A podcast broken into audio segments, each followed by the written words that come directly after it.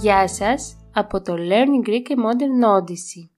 Από τα μηνύματα που μας στέλνετε, καταλαβαίνουμε ότι σας λείψαμε και εμείς και τα podcast μας. Ευχαριστούμε πολύ για το ενδιαφέρον σας. Η αλήθεια είναι ότι σταματήσαμε λίγο γιατί χρειαζόμασταν και εμείς ένα διάλειμμα, αλλά να είμαστε πάλι εδώ. Λοιπόν, σήμερα θα μιλήσουμε για ένα μέρος που όλοι ξέρουν. Είναι γνωστό από την ελληνική μυθολογία, γιατί ήταν το σπίτι των θεών. Νομίζω ότι όλοι ξέρετε τον Όλυμπο, το πιο ψηλό βουνό της Ελλάδας και ίσως αυτός ήταν και ο λόγος που τον επέλεξαν οι αρχαίοι Έλληνες για το σπίτι των 12 θεών. Έχει ύψος 2.918 μέτρα και η κορυφή του λέγεται Μύτικας. Υπάρχει και το στεφάνι που λένε ότι είναι ο θρόνος του Δία. Πολλοί είναι αυτοί που ξεκινούν από το Λιτόχωρο, ένα χωριό κοντά στον Όλυμπο και φτάνουν μέχρι αυτό το ύψος. Η διαδρομή συνήθως διαρκεί 6 ώρες. Η θέα είναι μαγική. Είσαι πάνω από τα σύννεφα. Είναι μοναδική και αξέχαστη εμπειρία. Ωστόσο, πρέπει να προσέχετε.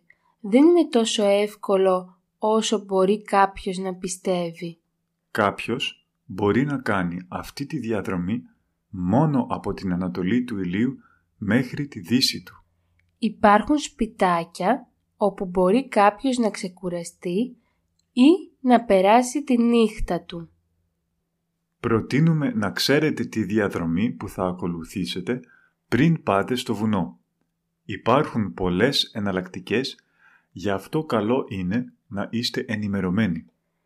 Καλύτερη περίοδος για να κάνετε μεγάλες διαδρομές είναι από τον Ιούνιο μέχρι τον Οκτώβριο. Τότε οι θερμοκρασίες είναι καλές και μπορείτε να απολαύσετε τη φύση που πραγματικά αξίζει. Αν πηγαίνετε για πρώτη φορά, καλό είναι να έχετε κάποιον οδηγό που ξέρει καλά το βουνό και δεν θα υπάρχει πιθανότητα να χαθείτε ή να έχετε κάποιο ατύχημα. Ο Όλυμπος λοιπόν είναι για αυτούς που αναζητούν εναλλακτικές διακοπές κοντά στο βουνό και τη φύση μακριά από τον πολύ κόσμο. Εκεί γνωρίζουν μία άλλη εικόνα της Ελλάδας που δεν έχει σχέση πια με τη θάλασσα και τα νησιά. Ωστόσο, όπως είπαμε, ο Όλυμπος και οι δώδεκα θεοί ήταν πρωταγωνιστές της ελληνικής μυθολογίας που γνωρίζουμε πολύ μέσα από τις ταινίες του Hollywood, ιστορίες που διαβάζουμε και μέρη που πηγαίνουμε. Τώρα που είπες για τους δώδεκα θεούς, μήπως πρέπει να αναφέρουμε ποιοι είναι; Μην ξεχνάμε ότι είναι οι μόνιμοι κάτοικοι του Ολύμπου. Χαχα, γιατί όχι; Ξεκινάμε με τον πατέρα των θεών, τον Δία, που είναι ο θεός του κεραυνού. Συνεχίζουμε με τη γυναίκα του, την Ήρα, θεά του γάμου.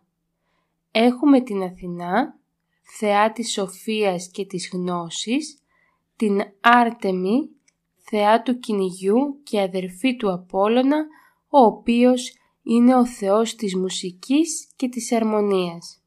Ένας άλλος διάσημος θεός είναι ο Άρης, θεός του πολέμου και ο Ερμής, θεός του εμπορίου. Η αγαπημένη μας Δήμητρα, θεά της γης και αδελφή του Δία.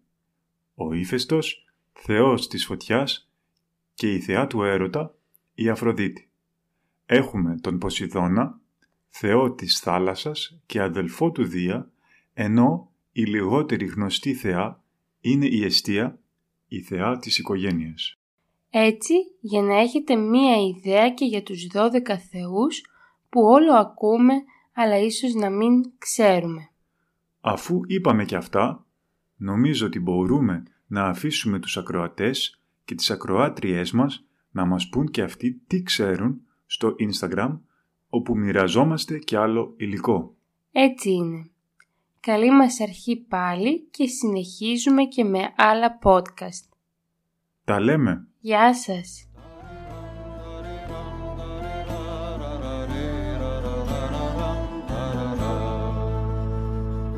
Σε ένα βουνό αβάδιστο θα πάω να κατοικήσω και τούτο το πολιτισμό απ' την ψυχή να σβήσω.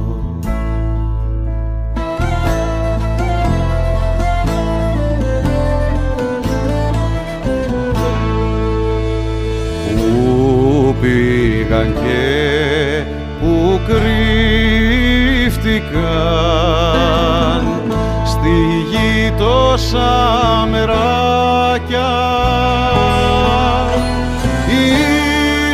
ίσως τα γρήμια να μου πούν και τα χρυσάρια